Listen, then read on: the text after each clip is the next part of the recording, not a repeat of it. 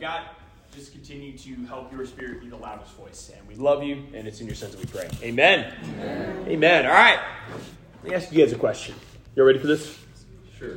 Who likes anime? I do. We got some anime watchers? What's your favorite anime? You look really excited. Tokyo Ghoul. Tokyo Ghoul. Wow.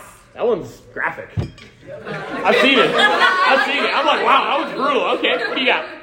Um, JoJo's Bizarre Adventure. JoJo's Bizarre Adventure. What you got? Hunter Hunter. Hunter, good, good man. Man after my own heart right there. One more. Let me get one more. Initial D. I've never heard of that. Wow. Okay, here we go. He's going off the beaten path there a little bit. I love it, right? So, uh, how many of you guys have ever heard of this show called One Piece? I love One Piece. So, in Colombia, the guy who leads the church there, his name is Perry Keeve. He is like the biggest anime nerd you'll ever meet. And so, coming to Colombia, like, we're, we're pretty much like athletic people. Like, that's just what we like. Like, we like sports, we like football, we like watching people, you know, tackle each other and stuff. And I'm like, ah, right? Perry got us into anime this year, right? So we got into this show called One Piece, right? And it's this this kid. His whole dream is, I want to be king of the pirates. Okay, that, that's a pretty notable goal there, right? You know, in this whole show, he's getting stronger and stronger, but these bad guys keep getting stronger and stronger, right? Like, there was literally this whole episode, well, it's actually like 15 episodes, where there's this dude who was made of poison. How do you beat a guy made of poison? Does anyone have an idea of that? I would love to know that, right? Or a guy that was made of light, right? Or there were so many powerful bad guys, or you know, maybe this might hit a little bit better. How many of you guys are Avenger fans? Who likes uh, the Avengers movie series? A couple people. Okay, wow. Man, we don't like movies in here. This is crazy. Man, this hit better when we were doing this with our campus. I guess there are a bunch of nerds down there, is what it is, right? We're nerds in Columbia, I guess. But uh, you know, in uh, Infinity War, who has not seen Infinity War yet? Good. Oh, I'm sorry. It's going to be spoiled. I'm sorry. You've had years to figure this out. But, you know, when Batman came and beat Superman, no, I'm playing. Uh, you know, Thanos literally beat every single guy in the Avengers, wiped out half of existence, and then we had to sit there for a year just kind of letting that sink in our head like, okay, everybody just died. And then there was no movie for like a year. Like that, that was kind of insane to me, right? But you know, there's probably tons and tons of stories that we could think of, right? You know, some of us like fantasy or Star Wars or even like athletics, right? You know, think about it. Like over in the NFL, like the storyline was like, who's going to be better? Is it going to be the Chiefs or is it going to be the Eagles, right? You know, and how are they going to stop the Chiefs in all their glory, right? They didn't. They didn't. They did not stop them, right? But, you know, we love the stories where there are increasingly more and more powerful bad guys, right? Because we like that. We like the idea of how is the hero going to beat a guy made of poison? Right? Like that how, what new powers is he going to get? How are the Eagles going to be able to try to beat the bad guys in the Chiefs which they failed, so maybe next year, right? You know, or how are we going to defeat Thanos in a year from now? Like he's overpowered, he has all the infinity stones, right? Like we love those kind of stories, right? Can we agree on that? And it's funny because I think we forget we're also in a story kind of like those stories at times, right? We have a bad guy that is increasingly getting stronger and stronger against us at times. Life is going to throw many things at us to discourage us, to distract us, to make us shake, right? And honestly, I'm going to say this on our own power, we are powerless to stop them. Satan is the guy made of poison that we have no idea how we're going to defeat them. Satan is the Chiefs with all the game plans that we have zero idea. Sorry, I just called your NFL team Satan. It's okay. You're not the only one. right? But on our own power, we have no ability to stop his schemes in our path. Doesn't matter how long we've been going to church. Doesn't matter how long we've been a disciple for. Doesn't even matter how long, how many Bible verses we memorize, right? On our own power, we have zero ability to stop him, right? Now, let me not discourage you guys anymore. Let's go to God's word about this, right? Let's go to 2 Peter. And uh, down in Colombia, we have this thing that when you open up to the scripture, you have to say your. Is that okay? So when you get to the scripture, you have to give me like a, not like a, You're like a, your, you know what I mean? Some people are looking at me like, wow, Colombia are weirdos down there.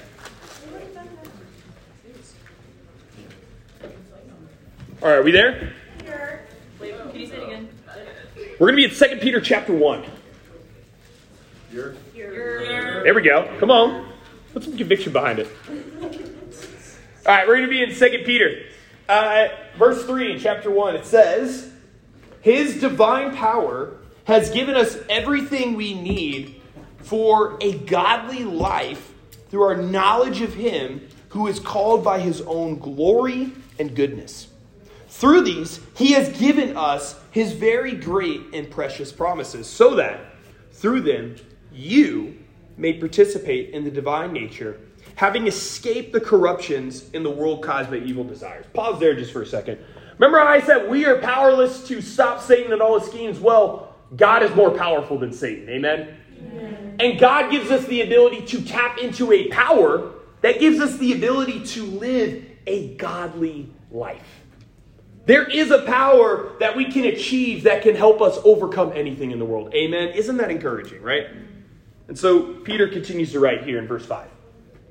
For this very reason, make every effort to add to your faith goodness, and to goodness knowledge, and to knowledge self control, and to self control perseverance, and to perseverance godliness, and to godliness mutual affection, and to mutual affection love. For if you possess these qualities in increasing measures, they will keep you from being ineffective and unproductive in your knowledge of our Lord Jesus Christ.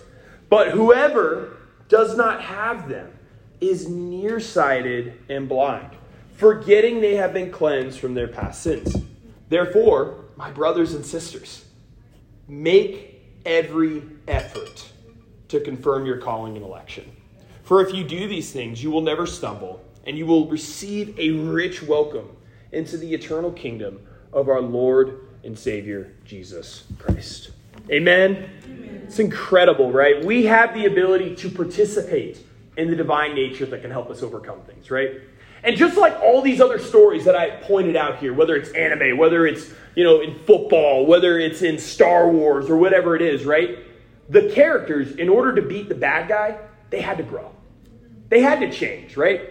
And so I want to just say this really clearly. We are meant to change, to grow, and to become stronger. We're not meant to stay in this weak state of, I have to rely on other people to keep me faithful. My goal should be to grow. Really, we shouldn't be the same person that we were a year ago. We shouldn't be the same person that we were a couple months ago. Because the scripture here says that we're supposed to add to the faith that we got. We're supposed to add perseverance and love and godliness and all of these things, right? So that we can become mature, so that we can become stronger. The question is, though, are we growing? Are we growing in our faith? Are we still the same person that we were a year ago? Are we still a person? You know, and here's the thing some of us might be disciples for a long time. Like, actually, like, just literally for years and years, right? But we still look and act like we did when we first studied the Bible years and years ago. The goal is growth for the glory of God. The method is tapping into his godly power. Amen? This is where we're going to be talking about quiet times because this is why we have quiet times is these are the secret to tapping into this awesome and amazing power so we can grow mature. Amen? So the goal of this lesson, we're really going to try to get practical in this, is really to teach on how to have effective quiet times that produce deep character growth over time by intimacy with the Father. The goal is we're going to really be trying to give you guys a lot of tools and things you can go back and do in your lives so that way you guys can grow in your faith and continue adding on here as Peter's talking about, right? But I want to give you guys a question really to ponder on throughout this entire lesson. You guys ready for this? Y'all still awake? Yeah. Here's the question How long do you want to be a young disciple for? Sorry, what did you say? How long do you want to be a young disciple for? Because here's the thing I believe we all have the ability to choose how long that takes, right? For some, it might be 10, 15 years that we're a young disciple. For some, it might be a couple months. But the key here is God's divine power, if we really chase after it and we are really getting it into our life in every possible way, it will change us into mature disciples. We don't need to stay young disciples for a very long time. we can be mature very quickly if we do the things that we're supposed to do. Amen? So before we get into some of the practicals, I really want to spend a bulk of the time talking about practicals. I want to talk about a word, right? There's this word that gets thrown around in kind of our generation a lot, and it's this word influence. Can I get someone to define influence for me real quick? Let's see. We got anyone with a good definition? Wow. Oh, right there. Come on, we love the boldness. What you got? Um, the ability to impact positively or negatively or negatively on someone or Hmm. The ability to positively or negatively impact someone or something. Right? I think that's a really good definition, right? You know, influence is one of the most powerful things in our world. You guys know that? Like, it really can cause people to do all sorts of things when you gain influence there, right? Because I want to say this people are not naturally thinking things. I don't know if you guys knew that, right? We're naturally feeling things. Meaning, whatever I'm feeling at that moment is what I'm going to be compelled to do at that moment immediately, right? I know like they talked about, you know, feelings, doing, and all that stuff last night, but it's interesting. People are not naturally swayed by logic and reason right away. What they are naturally swayed by is what tugs at my heartstrings? Can you give me an image of something that I can fall in love with and that I can see myself in, right? You know, think about it. The thing that we're all chasing after in our lives is this idea of what I call the good life, right? We all want a good life. I would hope so, right? People want to be happy and have peace and have hope, right? Do we want that in here, right? I see lots of head nodding, but I don't hear a lot of yes, right? we want to fall in love with some sort of picture of the good life. You know, this is why in our world, you know, a lot of the advertisers, if you guys watch the Super Bowl ads or any kind of commercial, right? They always try to paint a picture of how can this product give you the good life, right? You think about those uh, minivan commercials, right? You know, you got like the mom in the front, she's like so happy, and like, man, look at my kids, they're so happy in the back, and they're not screaming. Because it makes you think, you know what I need? Honda Odyssey. I, I need the Honda Odyssey because if I want the good life, like that picture right there, I need the Honda Odyssey in my life, right? And this happens with all sorts of stuff, right? Like, think about it. You know, Chick fil A is probably the best advertiser out there, right? Because their commercials are always like, how does Chick fil A make you happy in their moment, right? And you look at that and you're like, you know what? I would be really happy with a Chick fil A sandwich right now, right? Yeah. They're really effective at doing what they do, right? You know, if we become disciples in this room, then we've bought into a good life at this point, right? Jesus preaches an amazing good life. Life and life to the full is what he says that he's preaching, right? And because of this, we're supposed to form our life to that good life that he's preaching to us. But I want to make this clear Jesus isn't the only one that's preaching a good life to us on a daily basis. Jesus is an amazing good life, but there are so many good lives that are preached to us all the time. And this is where the power of influence come in. You know, think about it. Think about in your life where a bulk of our time is being spent. You know, I, I looked this up. The average American spends about seven to nine hours a day on some sort of screen, either their phone or watching TV or on the computer. You know, some of you guys are like, man, my screen time's like 12, 13 hours. So maybe, uh, you know, most people are doing pretty good, right? You know, we spend so much time on those things. And literally, there is a profession now known today as an influencer. Their sole job is to go on social media and influence you guys to do anything, just stuff, right? Like, look at this product, look at this thing, you should do this thing, right? You know, in the guy session, I think uh, Brendan was talking about uh, how he saw this ad for a workout plan. He bought it like right away. That's what influencers do. That's what they're trying to get you to do, right? You know, think about it. For most of you guys, you probably spend about 40 plus hours a week doing some sort of school. Either in class, doing homework, thinking about it, stressing about it, crying in the corner about it, right? you know, we spend a lot of time with that. And then, you know, whatever time we have left, we try to spend some time with friends, with family. We got to eat at some point. Some of us sleep for a couple hours in between, right? Everything that I just mentioned is teaching our hearts to love something.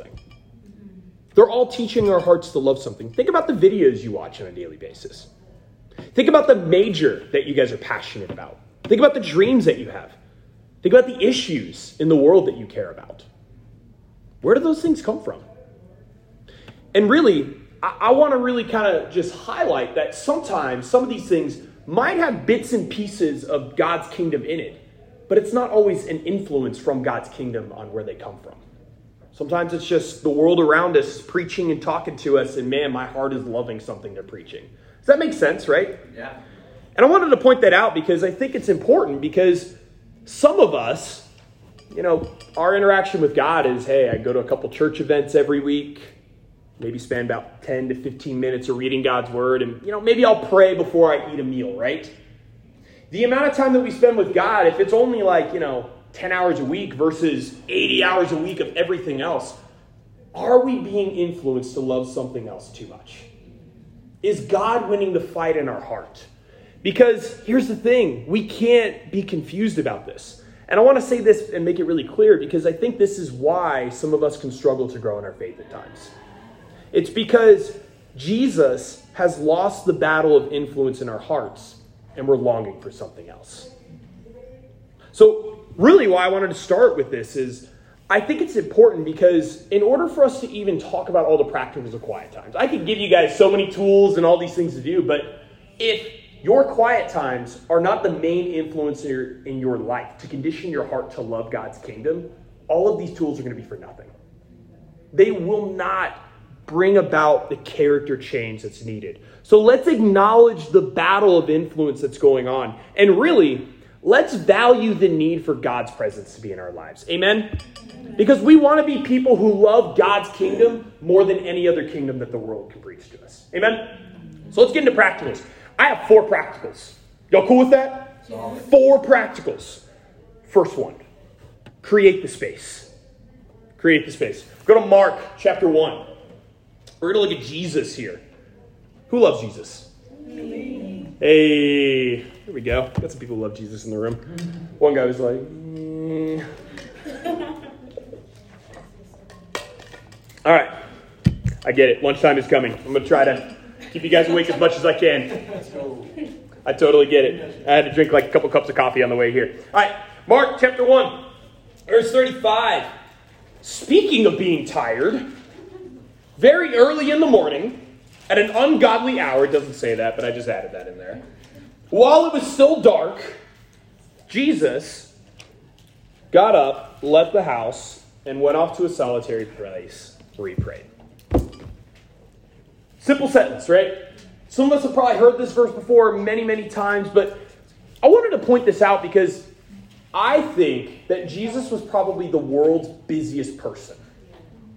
Jesus was the most influential person during his time. He probably worked like 12 to 16 hours a day, work a double overtime, right?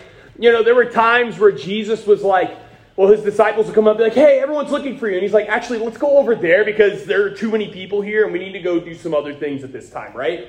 Like, there were so many people coming to him. You know, Jesus' cousin died in the Gospels. And when he was trying to go find some time to go mourn them, there were 5,000 people who were trying to chase Jesus down to be with him. Jesus was a busy, busy person. How many of you guys look at that life and think, wow, that is the kind of work life I really want in my life? Probably not many of us, right? Jesus was incredibly busy. But here's the thing I, I noticed about Jesus, and I love this Jesus knew how important it was to prioritize the right things. Even though he was incredibly busy, he was the most effective minister in the entire world. He constantly found time and space to go off and have some time with God. He created the space. You know, I, was reading this book. Uh, it's funny. Uh, the book over, or the class over there, The Ruthless Elimination of Hurry. This is actually a quote from that book because I think it's important. And it says this Corrie ten Boom once said that if the devil can't make you sin, he'll make you busy. There's truth in that. Both sin and busyness have the same effect. They cut off your connection to God, to other people, and even to your own soul. Mm, that last line there really hit me there, right? Busyness is an effective tool by Satan to get us to not be in God's presence anymore, right? Because think about it. You, you guys have so many things that you guys are doing, right? How many of you guys have five plus classes going on right now? Right? Who thinks they have the hardest major in the room, right? Any like astrophysicists or like astro engineer, I don't know, like, what, what, atomic engineers? I don't know. I've, I've heard of plenty out there, right? Some of us are incredibly busy, right? And we're like, you know, I'm part of this club on campus, and I've got this internship, and I've got this part time job, and hey, these are all things we got to do, right? But I want to say this because life isn't ever going to get easier at this point. And that's not to discourage us. I think that's just real. Because honestly, Satan knows very well that busyness is an effective tool to get us distracted. He knows that, hey, if I just tack on all these things that might be really good and positive things, they'll miss the heart of God in this matter. There is no such thing as a Christian who is too busy to have their time with God on a consistent basis. Because what you have is someone who's actually just too busy to be a Christian anymore. That I think is so, so important because busyness can get in there and wreck our lives when it comes to having personal time with God. And why I wanted to say that is because we can't be people who expect life to make time for us. We need to make time in our lives for God to be there. That's the key to it. Is that, you know what? There might be a lot of really urgent things that I got to do in my life, but there is one thing that is the most important thing in my life, which is I got to spend time with God on a daily basis. And we'll talk about some practicals there, right? Because here's the thing when I look at Jesus' example, Jesus was willing to sacrifice things in order to have this thing in his life. And how many of you guys like that word sacrifice? Just show of hands. Okay, well, we got one person. There we go. Amen, right? Hey, I'm just going to be real. I don't like that word sacrifice, right? I like being comfortable. You know, I, am a guy that if it were up to me, I would sleep till 12 p.m. and go to bed at 3 a.m., right? How many of you guys, that, that's like your normal sleep schedule? Okay, we got some people who are honest in here, right? You know, I think there are so many things that I really enjoy in my life that, you know what? I don't really like sacrificing things. But what I've learned, especially in relationships, and especially being married now for uh, almost two years now, you're going to have to sacrifice things for the people you love because you love them and they're important. And that's not a bad thing. Sacrifice isn't always a bad thing. And so I see this here that Jesus was willing to sacrifice things like sleep, being with other people, doing the things he wanted to do, his comfort, in order to spend time with God. You know, I love right after Jesus got baptized in the Gospels, you know what he did? He went into the wilderness. He went into the wilderness for 40 days, did not eat, and spent 40 days with God. That's hardcore to me, right? But I think it shows Jesus' heart of, I'm willing to sacrifice anything to be in close communion with God. And I love that about Jesus' example, right? So here's some practicals about that. You know, one of the things I really had to learn as a young Christian, you know, when I was a young Christian in college, I, uh, I was, you know, an intern in the ministry full time. I had a part time job on campus. I was full time in school. Like, it was like if I had a spare five minutes in my life, I would probably spend that five minutes sleeping, right? Like, I was very busy. And the first thing I noticed that came out of my schedule first was my quiet times. And I was in the ministry at that time. Or it would be like, ah, I've only got five minutes. You know what? Verse of the day, say a quick little prayer. God, you'll bless it, right? And and those were the things that really got to me there, right? And so one of the things I had to learn very quickly is this lesson of I had to kind of create the space in my life. So one of the things I did is I called it my sacred hour. Is the first thing I put in my schedule every day, and I still do this today, is my quiet times.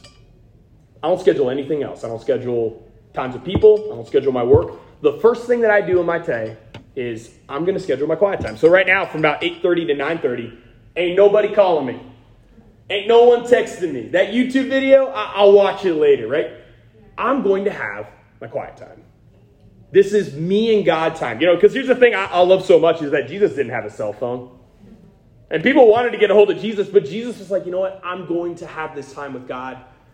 This other stuff can wait later. This is more important right now. And so, really, why I do this is because the goal shouldn't be to plan my day and then try to cram my time with God somewhere in there. Because when I'm cramming that in there, it's rushed, it's not special. And honestly, I don't really believe I'm giving God my first fruits of my life anymore. I'm giving him the scraps of my life. And you know, again, having consistent time with God might mean sacrificing some things. It might mean you got to get up an hour earlier. Some of us are like, okay, that's a lot. It's okay. 9 a.m. is not that hard to get up, right? Some of us, it might mean, you know what? Hey, I don't have time to hang with that person today because I got to have that quiet time. It might mean, you know what? I might not be able to watch Netflix today. Yeah, you're right. That's, oh my god, I need to set. I'm telling you, hey. It might mean setting that screen time password on our phone where our phone doesn't unlock until a certain time in the day.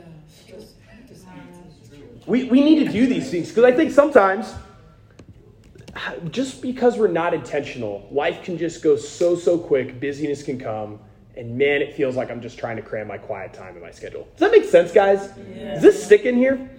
Because I think this is really important is that Jesus was a person who created space in his life, no matter how busy he was. Mm-hmm. Life is only going to get busy for us after this. Because here's the thing some of us going to get married, mm. some of us going to have kids, we're going to buy a house, we're going to have a really awesome job doing some really cool things like being astronauts, right? I don't know, maybe. But no matter how busy we get, we still have to keep up with our relationship with God. Does that make sense, guys? Yeah. Em's going to talk a little bit about the second practical, which is word of power. Yeah, so um, I'll be having you guys turn to Jeremiah chapter 15. But um, something I really want to talk about with the word is just, again, like going back to that influence. What is influing, influencing us on a day to day basis? What is our biggest influence? Um, in Jeremiah 15, verse 16, it says, When your words came, I ate them. They were my joy and my heart's delight, for I bear your name, Lord God Almighty. I love this scripture so much. Uh, Jeremiah here is saying that the word is his joy and his heart's delight. For something to become your joy and heart's delight, it has to be a consistent thing in life. Um, I think about. I love the imagery of when you're when he says, "When your words came, I ate them." I love that imagery. Um, I think about think you know the old saying, "You are what you eat." Um, when when you eat, and this is, I'm a nurse, done a lot of like nutrition classes and all that, and when you eat certain foods, you'll continue to crave them. So if you have a less than healthy lifestyle of eating out a lot, you'll continue like the more you eat out, the more you'll crave that food. Switching to eating healthier is hard, but the more veggies you eat and the less fast food you eat, the more you'll crave the healthy food. Um, and I think about that for the word. How much do you crave the word? Have you taken enough of it in? Have you ingested enough of the word to crave it when you miss a day? Or is it more like you are more of your days filled with starving yourself of the word or filling yourself with it? Um, I think about even um, again that idea of you are what you eat. If you have too many fats, you end up with high cholesterol. If you eat too much sugar and other things, uh, you can get diabetes. Um, and even with that, like the more we're really in the Word, the stronger our faith builds. In Romans chapter 10, verse 17, it says, I'm turning there really quickly. Um, it says, Consequently, faith comes from hearing the message, and the message is heard through the word about Christ. Um, our faith grows through the word. Um, and when so when we are in the word we see our faith grow. When we're ingesting it a lot we see ourselves become more like christ. We're able to reflect on those things. Um, we're able to rely then on his word more. Um, is the word is god your go-to? Um, and i think about even again with that analogy of food we need food every day.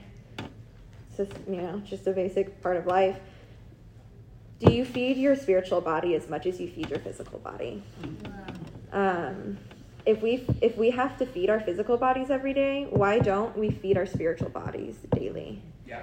um, and so even just to get practical with that because i think because this is stuff that i've i was baptized pretty young and so this is when don was asking how long do you want to be a baby christian and i reflect on my life i'm like whew i was a baby christian for a long time Um, and I think that something that a lot of us can get caught up on is okay, we can hear, yeah, it's so important to be in the Word, but what do I do? Where do I start? How do I ingest this better? Um, and so I think practicals with digesting this is, you know, one, talk with your campus ministers, the people that you're close to, your disciplers, um, on what to read, on, you know, different things that are going on in life, um, and different books of the Bible that, that might be pertinent or helpful. Um, you know, again, with, with this food, and I'm, I'm a big foodie, so I just love this food analogy. um, you don't eat too much, and you don't want to eat too little.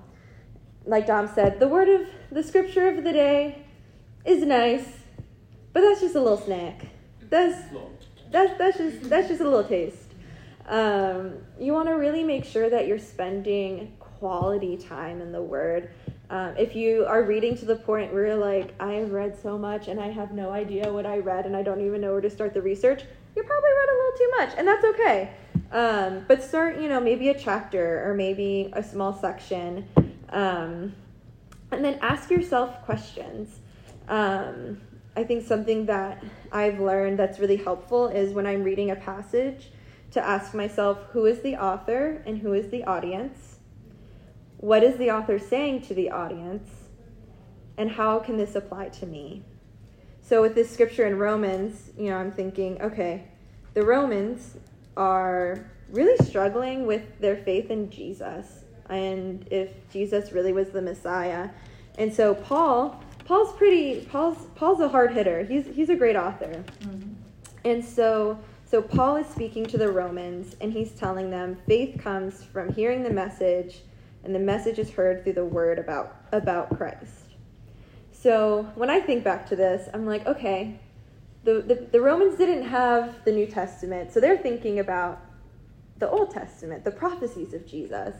So he's encouraging them really, really get back in the word, really like really dig into this. Look at the prophecies and then look at what has happened. And then we ask ourselves, how can I apply this to myself? Maybe that means looking at the prophecies of Jesus if you really want to. They're really cool to look at, but I think again, like we have the scriptures of Jesus. We can we don't have to look at the prophecies of Jesus. We can also look at the life of Jesus. Yeah. Um, and so applying it to ourselves, okay, maybe I should read more about Jesus if my faith is struggling.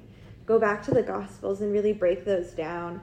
Um, but those are those are the questions that I often ask myself: Who is the author and the audience? What is the author saying to the audience, and how can this apply to me?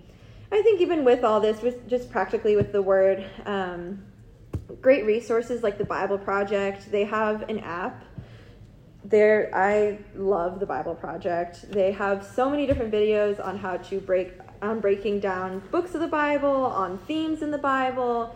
Um, they're very reputable. And then memorizing scriptures. When there's something that's hard in life or something that i consistently struggle with i like to memorize scriptures. Um, there's a scripture somewhere that talks about really writing writing the words on our heart and our minds. And so having having a few scriptures that I can carry with me on a day-to-day basis.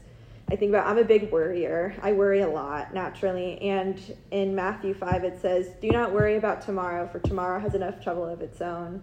Each day has enough yeah, enough trouble of its own."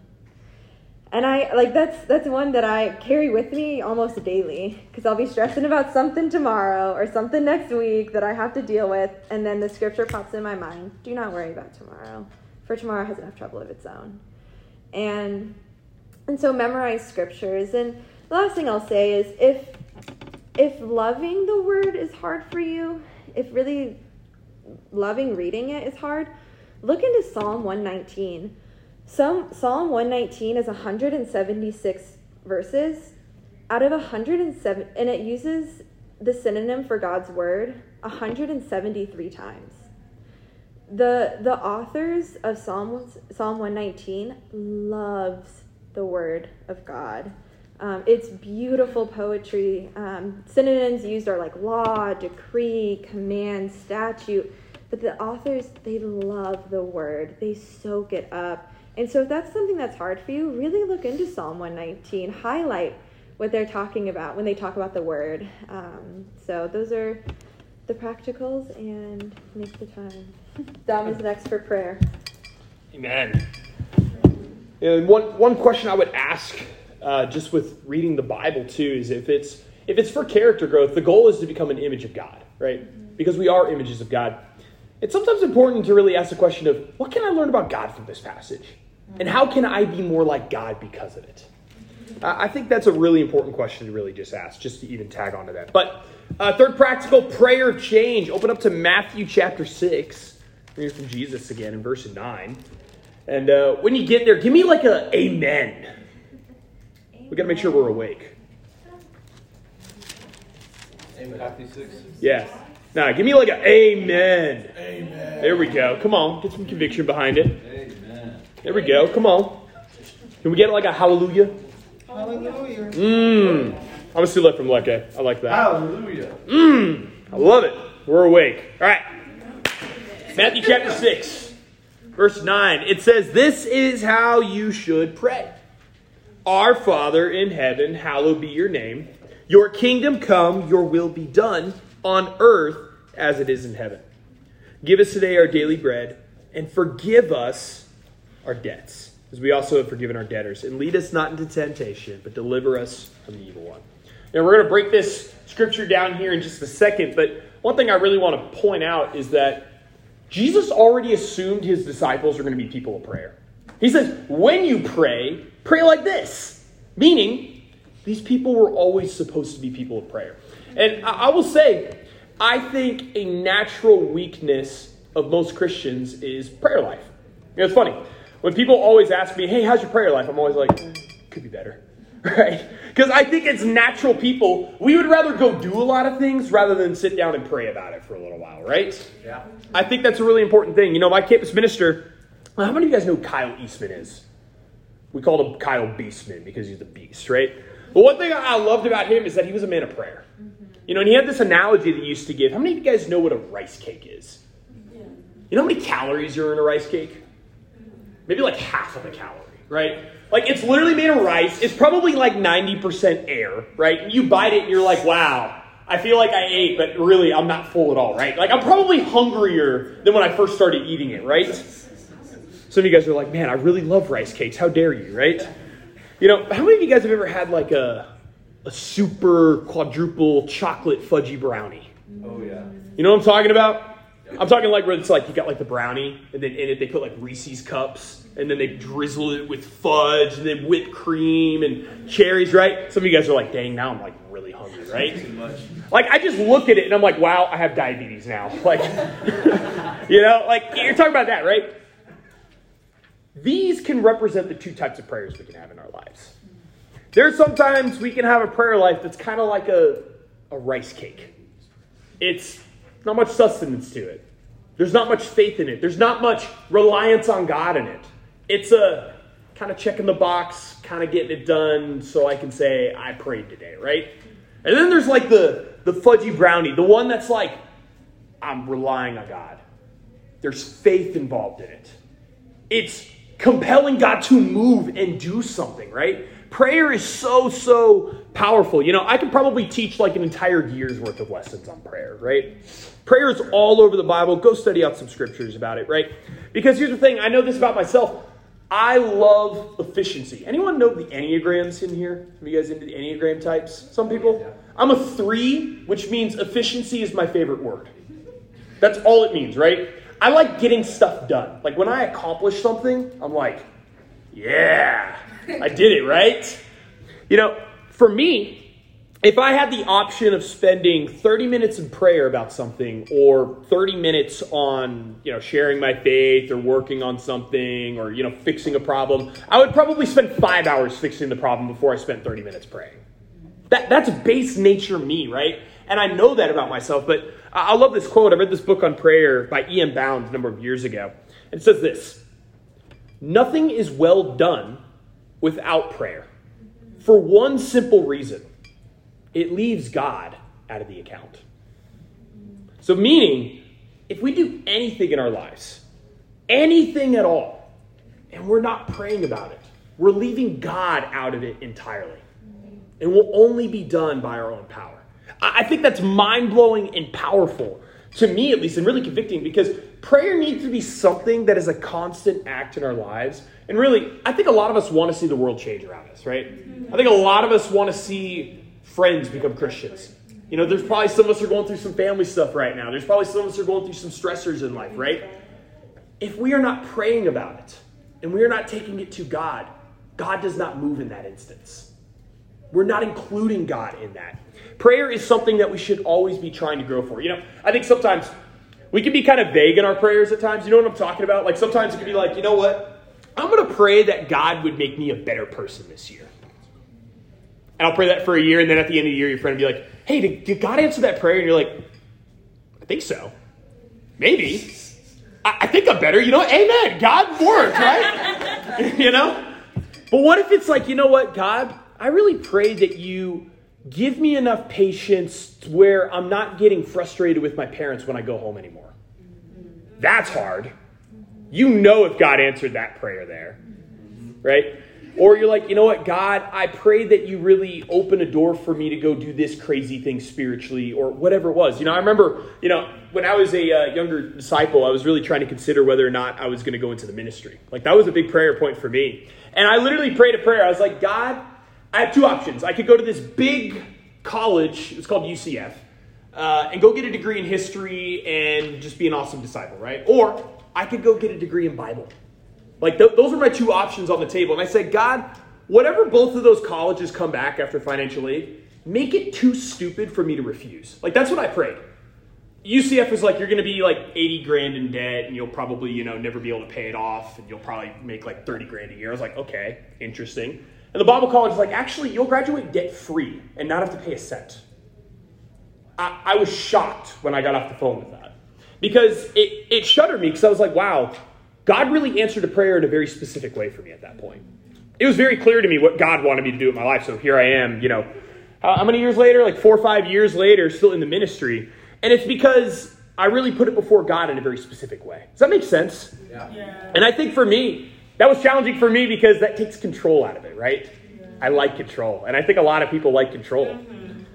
Prayer is something that should be teaching us more and more to rely on God's power instead of us. Does that make sense, guys? Yeah. So here's just some practicals. You know, here in Matthew 6, Jesus kind of breaks down the Lord's Prayer. And I know we know this a lot, right?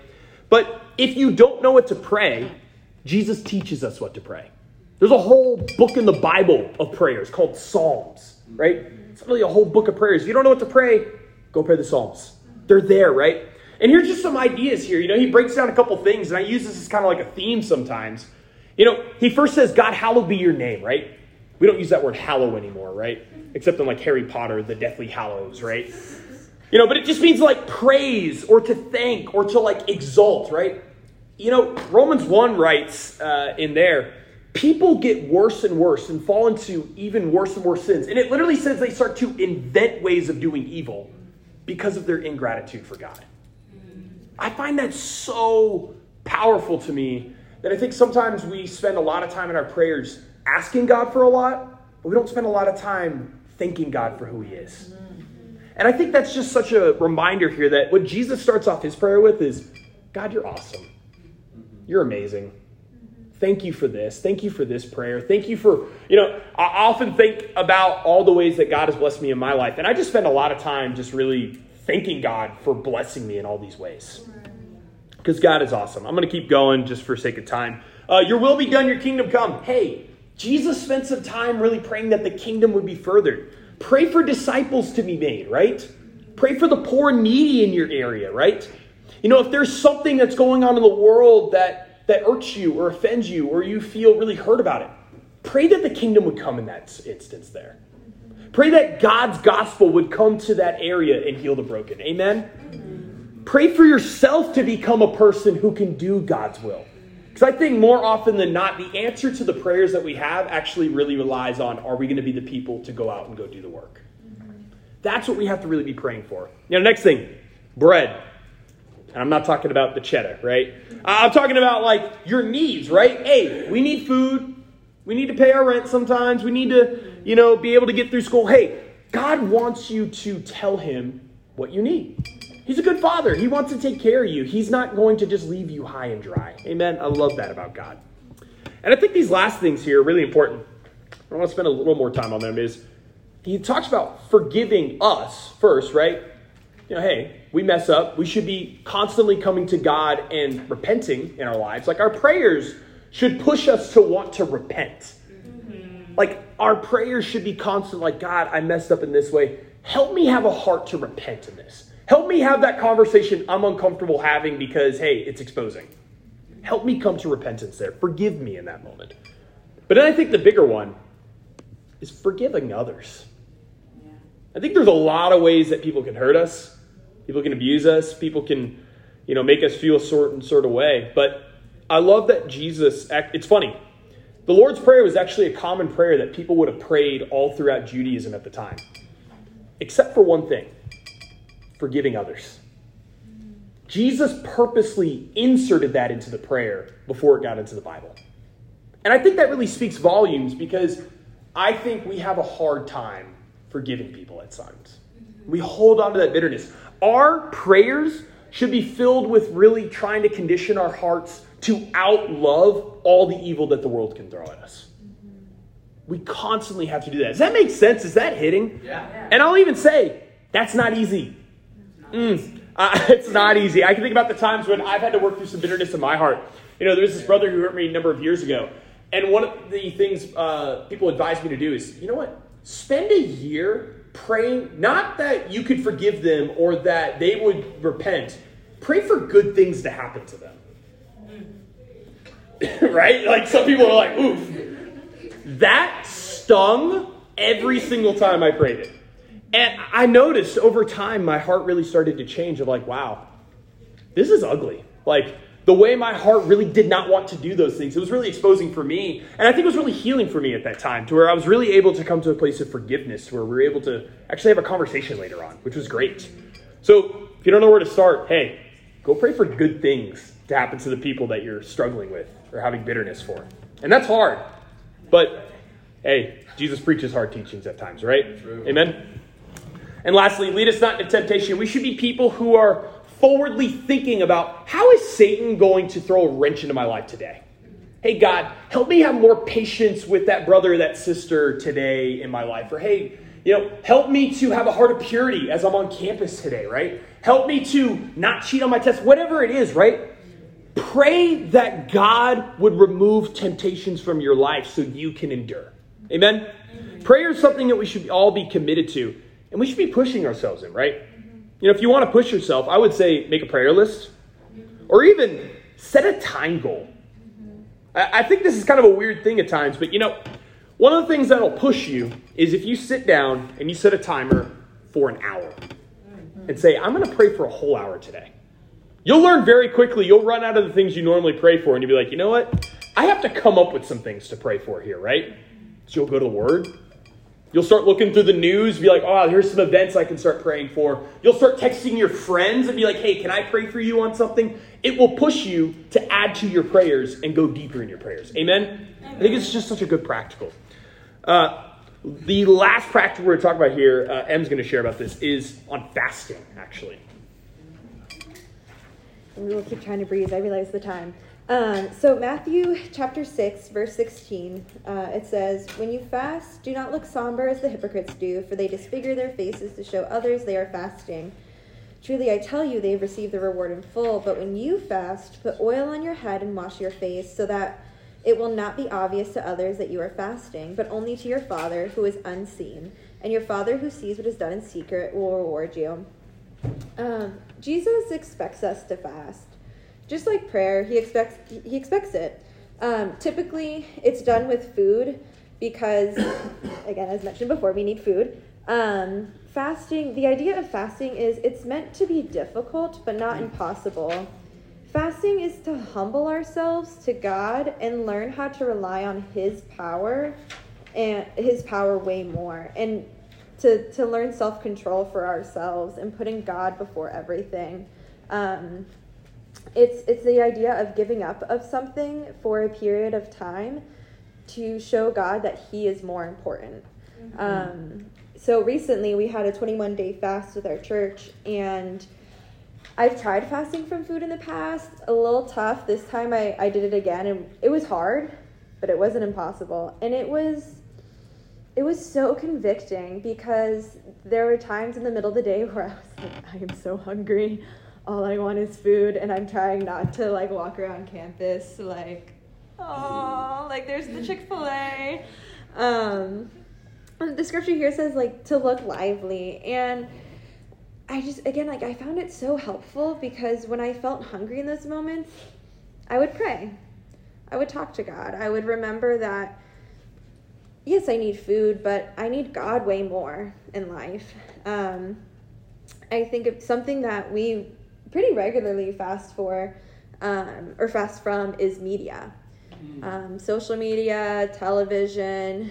Um, it is hard. It is hard. I would find myself like going to click on certain apps, and I'm like, oh my goodness, whoops. Um, but it's so helpful for self control, for slowing down, for having more time with God, less distractions. If what Dom was saying with making time for God, if that's hard for you, fast from media. You'll have so much more time. you will see all the time you have. Um, again, it's it's a good rhythm to have because it continues to remind us our need for God and our natural reliance on other things for comfort and distraction. Um, if you decide to do food fast, and that's something that that I am continuing to really try to grow in. If that's something that you're interested in, um, of course, if you have any like health issues, talk to a doctor. Um, look into different food fasts and what those look like. Um, but again, it's it's meant to the idea of fasting is it's supposed to not be all the time, but a good rhythm of reminding ourselves to be humbled before God, that He is so much more powerful, He is in control, and to teach us that self control. Um, so again, I mean, media fast is a huge one for us, and I definitely highly recommend it to all of you here. Yeah. Um, last thing I'll even say with uh, media fast that I wanted to just add to that is that remember I talked about influence, the power of influence. I find it so refreshing to have times. I mean, we did 21 days without social media uh, recently, which was really good for us because I think it could be really difficult to try to figure out what's God's voice and what's everybody else's voice when all the voices are still talking to you, right? When I just have a time where I'm just like, I'm just reading the Bible and praying for like 21 days and I'm not looking at anything else, it's very clear to see God's voice in your life. So I want to challenge you guys hey, the rest of the weekend, unplug for some time. Or even when you get back home, unplug for an extended period of time and see how God will really speak to you in that time. Amen? Amen. So I wanted to come back to that question that I mentioned. How long do you want to be a young Christian? How many of you guys want to be a young Christian for 30 years? Okay. 20 years? Great. Awesome. How many of you guys want to be mature disciples tomorrow? Oh, yeah. Awesome. There we go. Hey, we got some interactions there, right? Nobody wants to be the metaphorical guy who's living in their basement at 40 years old as a disciple, right? Nobody wants to be that, right? And here's the thing I want to say this to really encourage us. I think our generation can do awesome and amazing things for God, right? I think sometimes a lot of things can be said about our generation, but we can choose to dictate what history is going to tell us about our generation, right? I don't have time to read this because I want to get you guys out of here, but in Ephesians 4, verses 11 through 16, you can look at this later. It talks about how there are certain roles in the church that are there to build us up to do the workings of God. But then it talks about what maturity gives us. And I love that word maturity because it says that they're not going to be swayed back and forth by anything that the world throws at them anymore. They're rock solid. They are people who don't rely on others anymore. They themselves are people that others can rely on. I love that about us. Do we want to be that kind of person? Do we want to be that kind of person who goes out and changes the world for God? Do we want to be a person who other people can look to as, I can go to them and I know I'm going to be guided back to God's will in my life? Those are the kinds of people I want us all to be. I want people to look at our generation and go, wow, they did amazing things for God because they really tapped into God's divine power. God changed them, God moved them, God did all those things. But the question is, how long do we want to be young disciples for? That literally depends on your willingness to go out and invest in all the stuff that we talked about here. If you really put your full heart into investing into your quiet times, you will be awesome disciples. And you will have amazing stories told about the ways that God moved through your life. Amen? I'm going to go ahead and close off there. Um, if you guys, for those who want to go to lunch, you guys can go to lunch. We'll stick around here if you guys want to ask any questions and stuff. We'll be around. But other than that, you guys are dismissed. Go eat. Enjoy.